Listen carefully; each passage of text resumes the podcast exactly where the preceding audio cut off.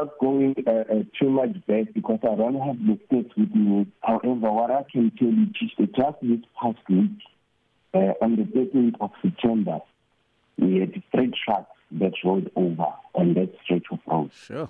And uh, on the ninth of September, well, it wasn't a, a, a truck, but it was two buckets. Uh, one lost uh, control, it was pulling a trailer, and I think there was a fatality there.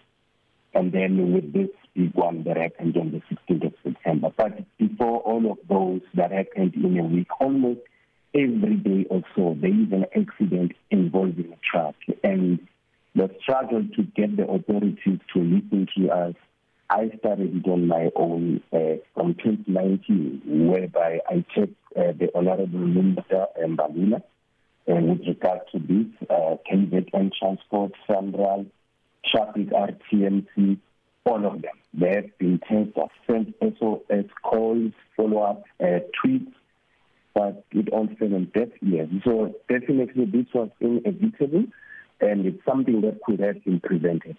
Hmm. You also say that there are no traffic cops manning this route. Is this route very busy, and, and, and why is there no traffic cops? Uh, I have no idea why there is no traffic cop. It's a national route. Remember, uh, Pongola is neighboring uh, uh, Swaziland, or formerly known as Swaziland. We've got about three borders uh, along that stretch of road. But there is no traffic cop. You, you will get uh, guys from uh, R C I, I think, um, the provincial guys. They are stationed in Nongoma, about sixty kilometers from Pongola. So every time they have to make that drive, it takes them about an hour or two. And by the time they get here, a lot of damage is already done.